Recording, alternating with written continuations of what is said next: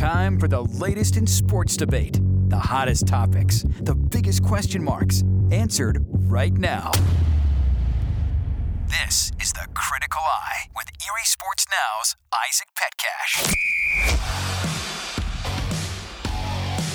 Well, another Monday in the NFL where everything goes according to plan, right? No, wrong.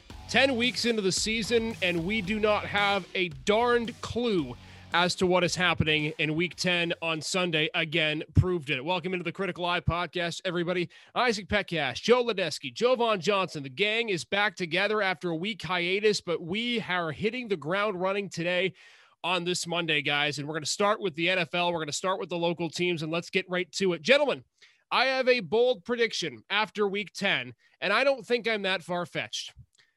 At least, at least two of the three teams that we cover locally are not going to make the playoffs. I don't think the Steelers are a playoff team, and I sure as heck don't think the Browns are a playoff team. We'll start with Cleveland. Yesterday, an abysmal 45 to 7 loss to the New England Patriots, easily their worst loss of the season. And now the Browns sit at 5 and 5. They are 500. They are last in the AFC North, and if the playoffs started today, he'd be on the outside looking in. This game against New England, especially important for them because this was a chance for Cleveland to gain some ground in the wild card race and instead they blow a tire after being up 7 nothing. Guys, you look at this Browns schedule. This is a team that has only beaten one team with a record above 500. They've only beaten one team, the Cincinnati Bengals, that are in a playoff spot, and they are continuing to struggle mightily. I'm just going to say this out right now, and I want to start with you on this, Joe, because I know you've been fairly critical of him as well. The issue in Cleveland was not Odell Beckham Jr., it was Baker Mayfield. And Cleveland does not trust this guy. And that was apparent yesterday. Your guys' thoughts I do not think Baker's the answer. I don't. I can, I think both can be right. Uh, when, uh, but I don't, I don't think Cleveland's DNA is quarterback play. It's a game manager. And again, um, you know, I, I don't, I don't think we can just discount the fact that they're not playing with the full complement. And you I think that's got to matter. And the Patriots, the Patriots are are pretty good. And and by the way, you know, D'Ernest Johnson, 99 yards on 19 carries is not awful. Um, you know, you look at what five sacks they gave up. Um, I don't I don't think Baker Mayfield. Uh, let me let me put it to you this way. I think very rarely, Joe Jovon, will Baker Mayfield, at least as a Cleveland Brown, I think very rarely will Baker Mayfield be the reason the Browns win. And I also think very rarely will he be the reason that they lose. Henceforth, why I'm not an advocate that he should be the next man up and pay him a gajillion dollars. Um, and again, you know, I know that for some reason Isaac's got this weird man crush on OBJ. But in terms of production, yesterday being the exception, but prior to that, Donovan Peoples Jones had been a better target. Uh, I I would question I would question more the the Kevin Stefanski end of it from the standpoint that you've got Austin Hooper, you've got David and Njoku, you've got all these dudes. And I understand you're down Chubb, you're on Hunt. I, I get that. And by the way, the Patriots are a lot better defensively. I think that people are have given them credit for. But I, I think that everybody wants to put the blame on the shoulders at the quarterback of the quarterback. I just I don't think that I don't think Baker Mayfield is good enough for it to ever be his fault or to his credit. I know that that seems like a a stand on the fence type of take, but I don't think it is. I don't think I don't think when they won last year was because of him. So I certainly don't think this year when they lose, it's because of him. I think Baker Mayfield is is who he is. I mean, I think everybody knows, you know, what you're going to get from him week to week. My issue with Baker Mayfield is the fact that when you get a team that plays a majority of man-to-man coverage and they give you insurmountable problems and you can't beat it with your arm like quarterbacks should be able to wake up and play against teams that play man to man and and and operate on a high clip. You know, granted, he was down two of his his playmaking running backs. You know, D'Ernest Johnson had 99 yards, like we just talked about. You know, which is which is a productive day running the football against a team that's defensively really good. Um, but Baker Mayfield got to be able to beat man-to-man coverage. You're going to get that uh, from a lot of teams in the NFL, especially in the playoffs. You know, they're going to make you have to beat them on second and medium, third and short, third and long situations. They're going to send pressure. They're going to make you have to beat them in man-to-man. And if you can't do it, I mean, his his numbers uh, in yesterday's games were pathetic um, versus a, a, very good defensive team. But when you get so much man to man, you got to be able to complete passes versus man to man. If you can't do it, teams are gonna they're just gonna wear you out. You know, Joe, I'm going to ignore your comment. I'll take it with a grain of salt that I have a man crush on OBJ because I think you equally have a man crush on the Cleveland Browns right now. I don't see how this team goes further. Let's, I mean, let, us take a look at, at this team as a whole, right? The Cleveland Browns are going to tell you one thing and one thing only. They're a one-dimensional team. When they win games, they run the football and they their defense plays somewhat good. But take a look at the points that they've given up in the losses that they've had: 33 to Kansas City, 47 to the LA Chargers, 37 to Arizona. They gave up 50 15 to Pittsburgh, and then they give up 45 to New England. This team is telling you if we give up any more than, say, 25 points, we're not going to win the game. That's pressure on a defense. That's pressure on Mayfield. It's pressure on Nick Chubb and D'Ernest Johnson. And when he comes back, Kareem Hub, Hunt. And guys, I, I'm looking at the schedule here. And after the Lions game next week, I'm looking at Ravens, Ravens, Raiders, Packers, Steelers, and Bengals. I don't see this team as a playoff team. And, and, to go back to your point, Joe, I'm not saying that Odell is the reason for this team's catastrophe. I don't think he is. I don't even think he was that big of a factor. But let's face this for what it is. This is a team with a lot of pressure on it that was a Super Bowl favorite and a Super Bowl contender, and arguably probably one of the top three rosters in football. And they have spiraled off a cliff. And now you look at the home stretch and you think to yourself, where do we go? The defense is sputtering out of control. They can't stop good offenses. And the offense has looked pedestrian in games in which they should play well. Is there any room for? I mean, is there anywhere you can go up from here? I just don't see it my affinity for the Browns is potential. And you know, this is a team and it's funny because, you know, you can you can make the, the claim that they have underachieved with Baker Mayfield, but the reality is is this is a team that's averaging 381 yards a game in total offense. That's pretty doggone good. But yet this vaunted defense is allowing 343 yards a game. I mean, that pass rush has only gotten 30 sacks. I mean, that's not a lot. I mean, you know, how many how many sacks does TJ Watt have? Perspective, right? Um, that offensive line has given up 29 sacks. I think I think the most staggering number for a team that runs the football as well as they do, Jovon, they average 31 29 a game in time of possession. So somewhere it, what's getting lost in translation, they're not using. They are not using what they're built to do efficiently. They're just they're they're not. I mean, this is a run first team defense. Now, again, I mean, again, they're averaging 154 yards a game. They're holding their opponents to less than 95 yards a game on the ground, less than four yards a carry on the ground, and they're f- over five yards a carry on the ground. But this secondary, which you know, the, the combination of of the, the, the pass rush or lack thereof, and yes, 30 sacks with Myles Garrett and Jadeveon Clowney is lack thereof. And then all of the equity in, in terms of draft capital that they have in the back end of that defense. Like I know everybody wants to throw this at the feet of Baker Mayfield, but again, I don't think anybody went in into the season thinking that Baker Mayfield was going to be Peyton Manning circa 2009. And if you did, you're an idiot. You, you thought the defense was going to be dominant and it's not been. And we talked about that with the with the Bills yesterday. At least they came to play. What they have six turnovers yesterday against the lousy team. I mean, this is a vaunted, vaunted defense that gave up nearly a half a hundred to a rookie quarterback. Yeah, secondary. I mean, their defense uh, can be a lot better. You know, they can be a lot better uh, in the aspect of getting turnovers covered. Secondary hasn't really been you know the the spark of the team like they could be with that front seven that they have you know with the two defensive ends that they have playing outstanding you know it's it's very ironic that this defense hasn't evolved and hasn't amounted to the potential that they have with with all the playmakers that they have on that side of the ball but i'm not gonna uh, put the onus on just the defense. I think the offense, you know, if they're running the ball at the clip that they're running, you know, Baker Mayfield still has to be able to. He had going into the season arguably one of the the most prolific offensive of firepower there is with Jarvis Landry, Odell Beckham. You put uh, Higgins in the mix, um, and then you you got the tight end, um, and then you also got those two or now three workhorses of running backs. I mean, they they have the players to get it done, but for whatever reason, they're just not getting it done, and it's there's no excuse for it.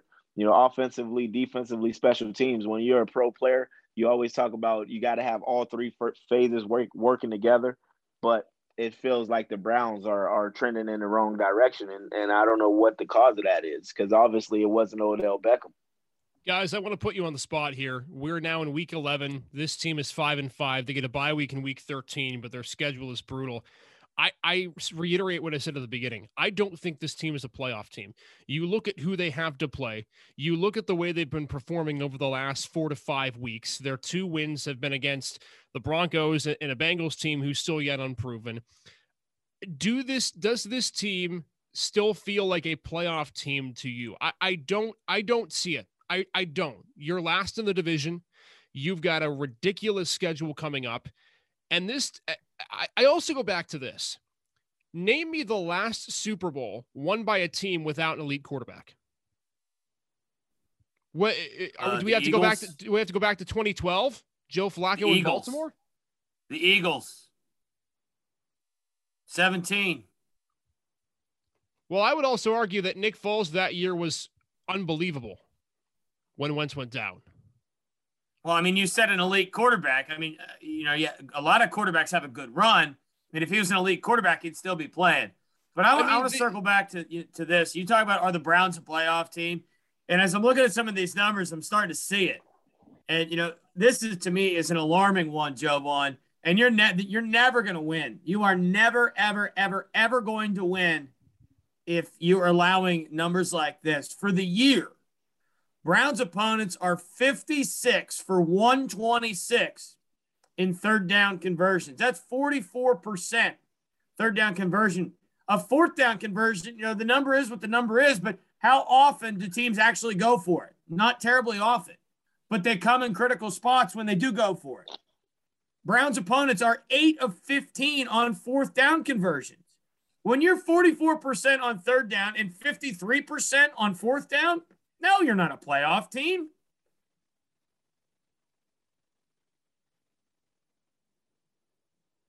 Yeah, I, I get, I definitely get the drift on that one. You know, that that that's operating at a high tick on third and fourth down defensively. You never want to see that. You never want that number to be, you know, more than thirty percent. If it's even around thirty percent, that's still um, you know, one to three first downs. I mean, one out of every three opportunities you get in the first down, like that.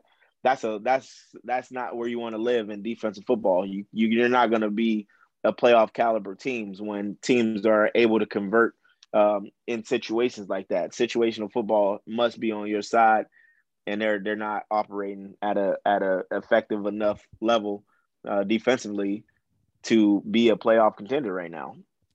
All right, Cleveland five and five. I I still don't think they're a playoff team, and and uh, yeah, Joe, our, our, my second date with Odell is tomorrow. So so thanks for bringing that up. By the Tell way, I, said what's up. Yeah, I got a, I got a, I got a, I got a trip. I got a trip to LA tomorrow. Yeah, I'm, I'm taking the next four or five days off of work so I can go. Uh, yeah, that that's exact. That's exactly my plans for the week. Anyway, speaking of plans, uh, the Steelers don't have many. Let's let's transition to this. There were a lot of questions in the offseason. I had many of them as to why the Pittsburgh Steelers kept Ben Roethlisberger. He's 39. He's old. He's aging. Joe Lodanosky's in the podcast every time. He's not on the back nine. He's on the 18th green. And I would agree with you.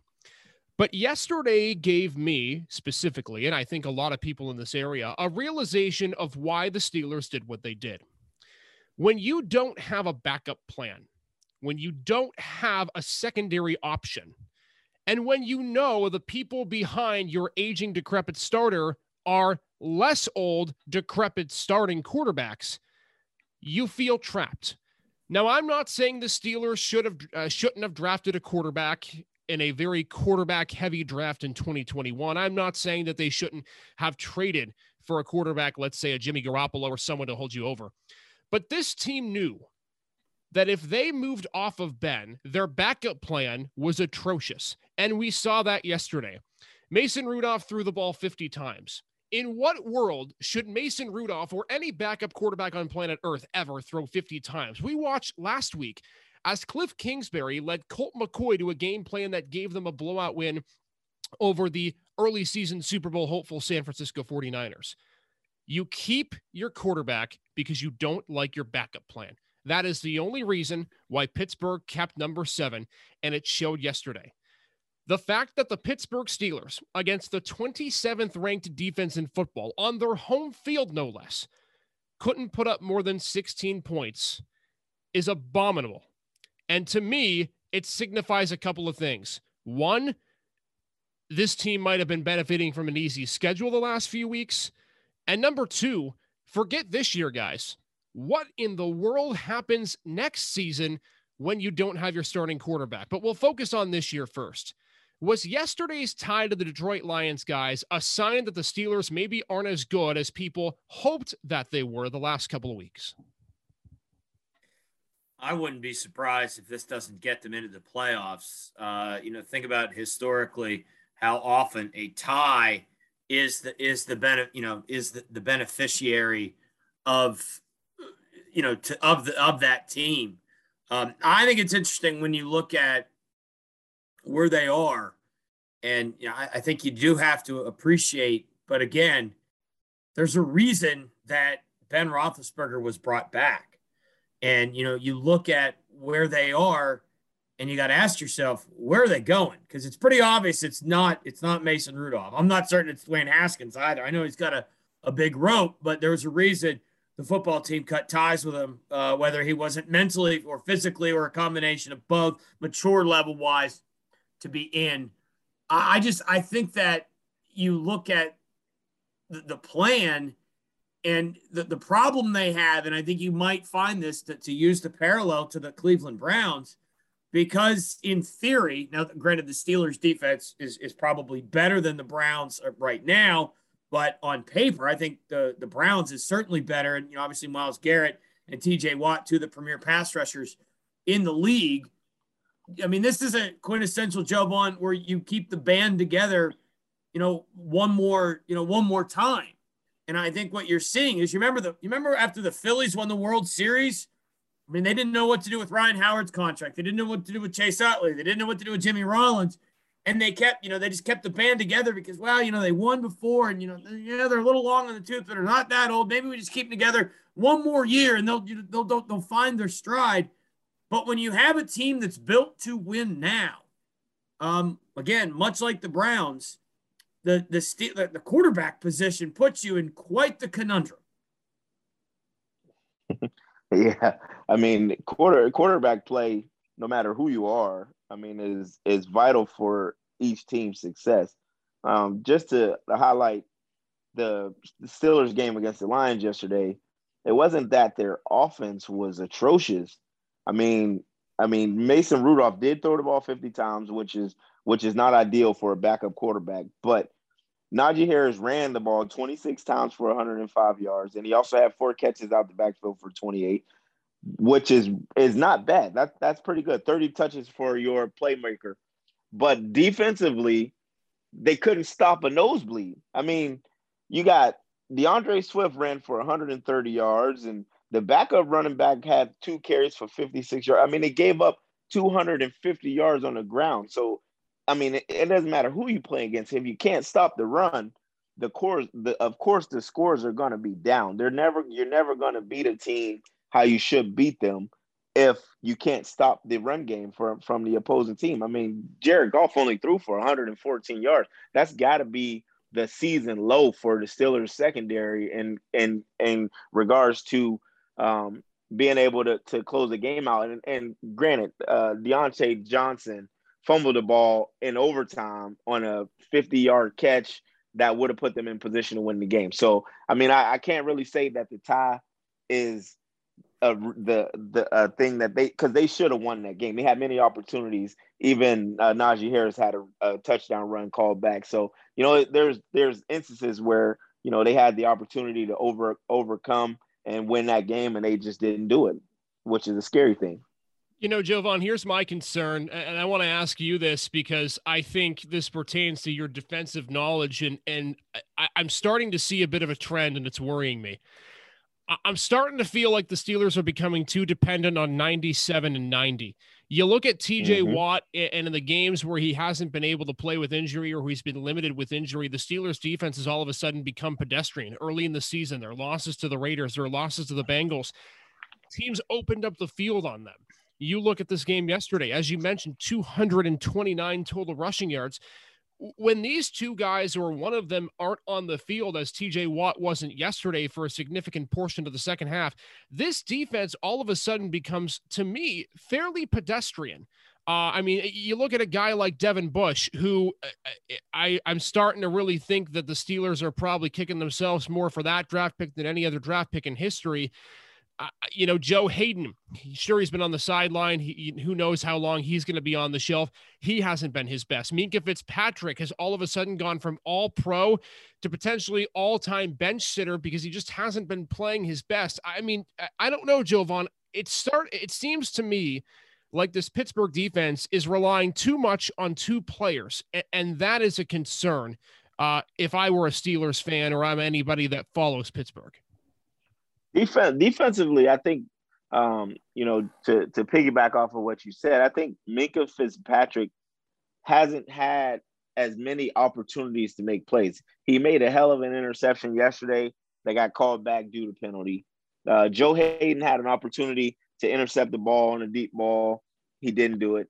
Um, but with TJ Watt, the reason why they paid TJ Watt the numbers that they gave him is because he's that dynamic of a pass rusher and player on the defensive side of the football, and he gets it done. Him and 97 are two of the leaders on that defense. And with one of them out, it, it causes a bit of concern.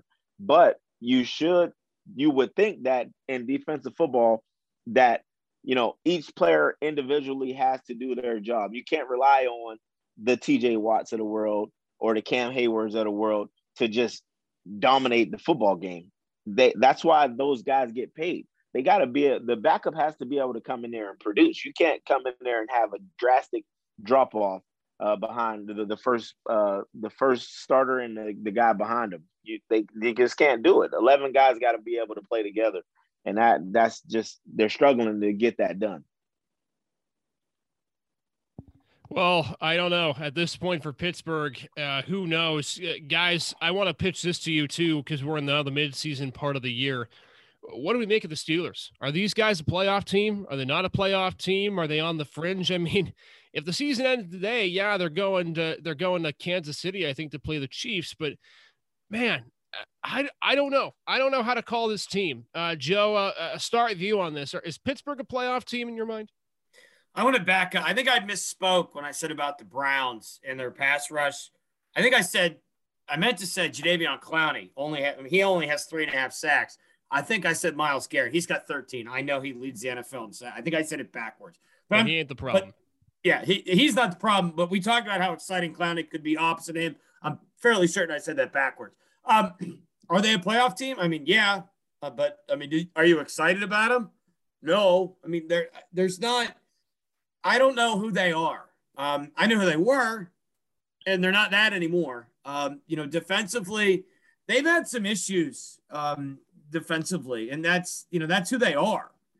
And you know, I think the we talked about you know Ben being a game manager and how important it is to to embrace all of all of that. You know, you think about what they've been forced to do.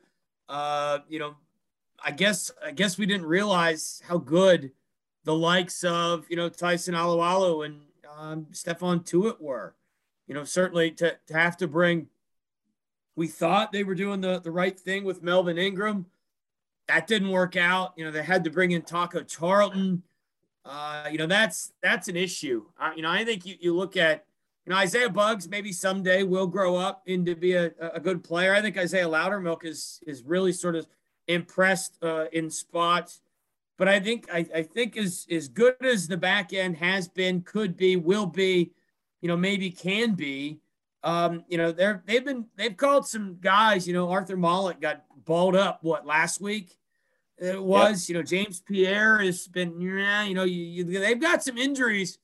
I mean, obviously, TJ Watt's injury is, is the sexiest of all the injuries, right? You know, Haden's up there too, but they are just not physical up front. They do not do what they had done.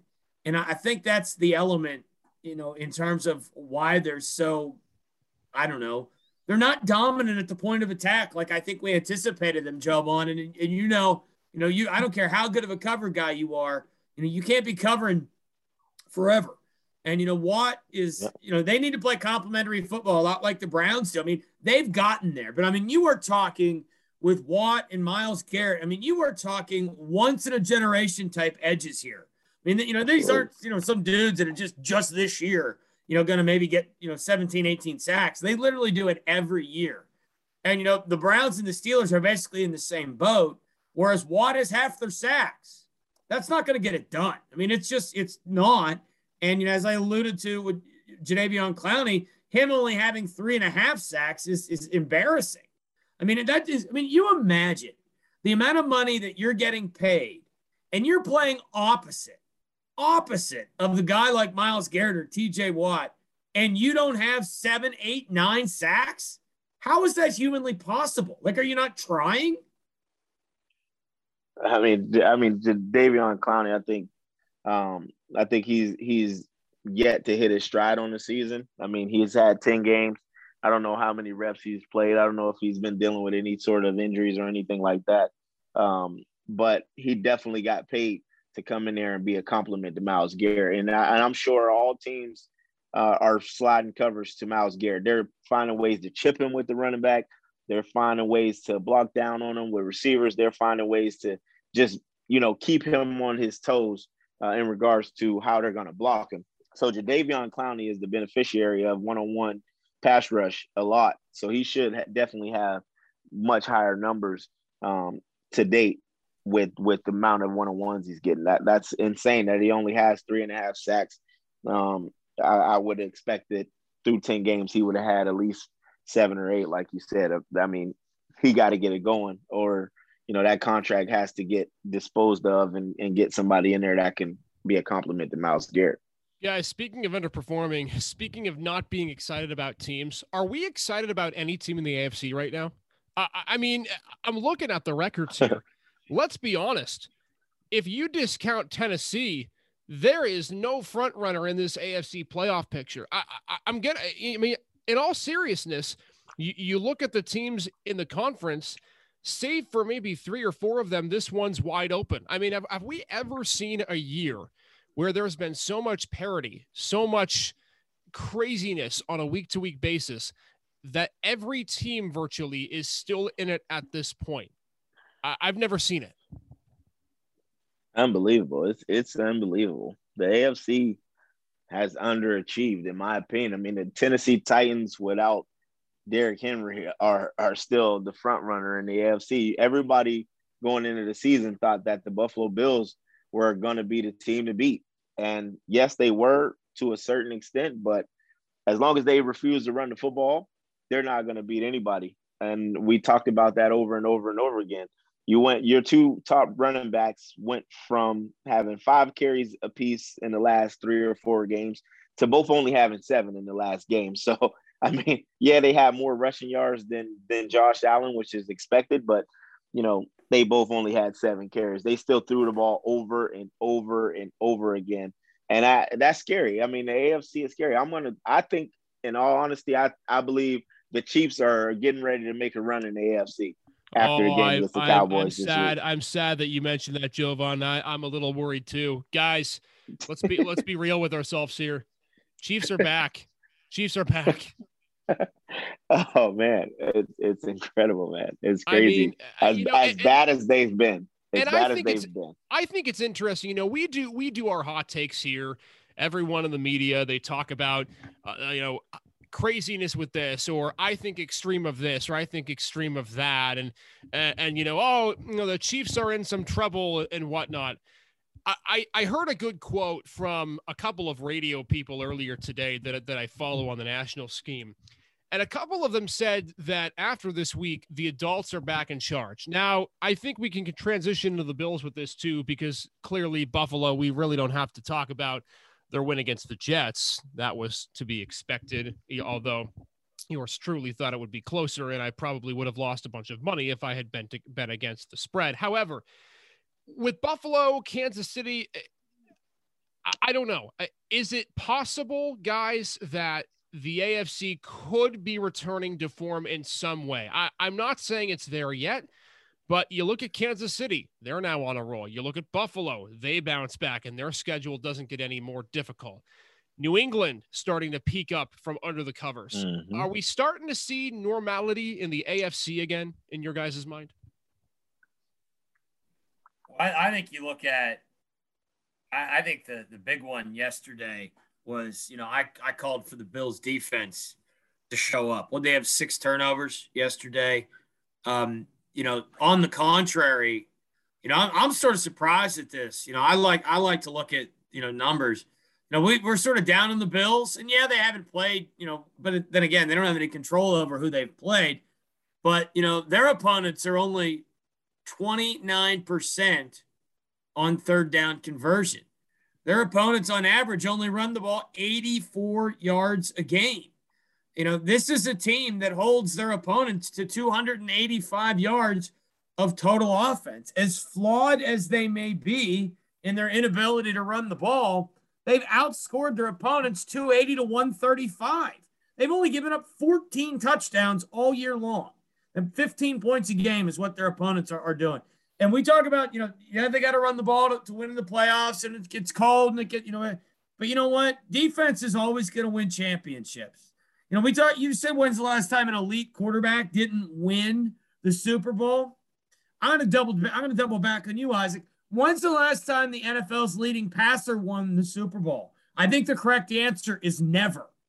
So, you know, yeah, I mean, you know, chicks Stig, you know, the quarterback and scoring all the points, but to me, and this is again, I go back to the Browns because of the pet potential that's there on defense, because that's always going to be what wins the day. I mean, yeah, I know you got the 28 3 comeback, and you sure you have some shootouts, but more often than not, defense is, is what gets it done. And we talked about why the Browns aren't a playoff team, but you know what? You hold your opponents to less than 30% on third down conversion rate, you're getting off the field and you're giving your quarterback the ball back. And Josh Allen is is a dynamic guy. He had a big day yesterday, big play. Stefon Diggs is as good as anyone in the NFL.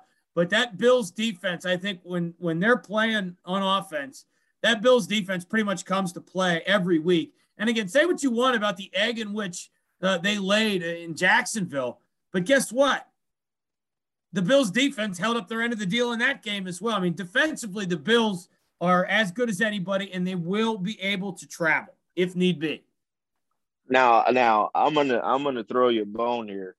The the Bills defense, granted, they're tops in all these categories. They played the Dolphins twice and only gave up 11 points. They played the Texans and beat them 40 to zero. They beat the Redskins or the Washington football team they only scored 21 and the Chiefs scored 20, which is pretty good offense. But the Titans had 34 and the Steelers had 23. Those two games they lost.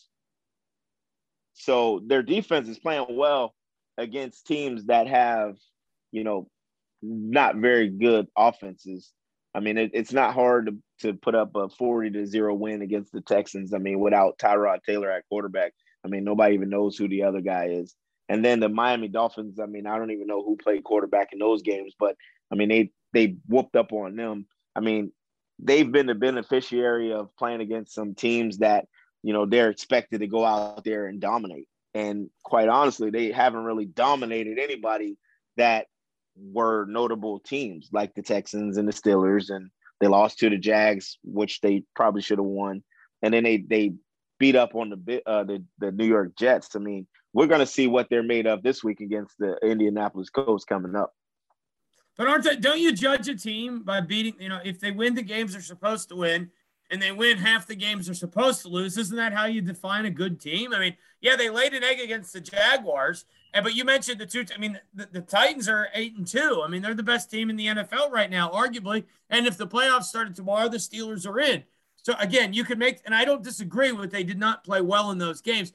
I'm just simply saying if you take it as a statistical whole, as a mm-hmm. statistical whole, they've held up their end of the deal. And you talk about, you know, the potential and what you're going to, I mean, eventually you're going to have to beat those teams. I, under, I understand that. Probably not, maybe not the Steelers, but certainly uh, Kansas City and what would appear to be the Titans. But their their defense is amazing considering that they only have 14 sacks on the year. And, you know, Poyer's got what, four picks? I mean, they've got potential to play with anyone that I'm, you know, I'm not certain that right now you can make that argument for a team like the Steelers because they're so beat up on that defensive front.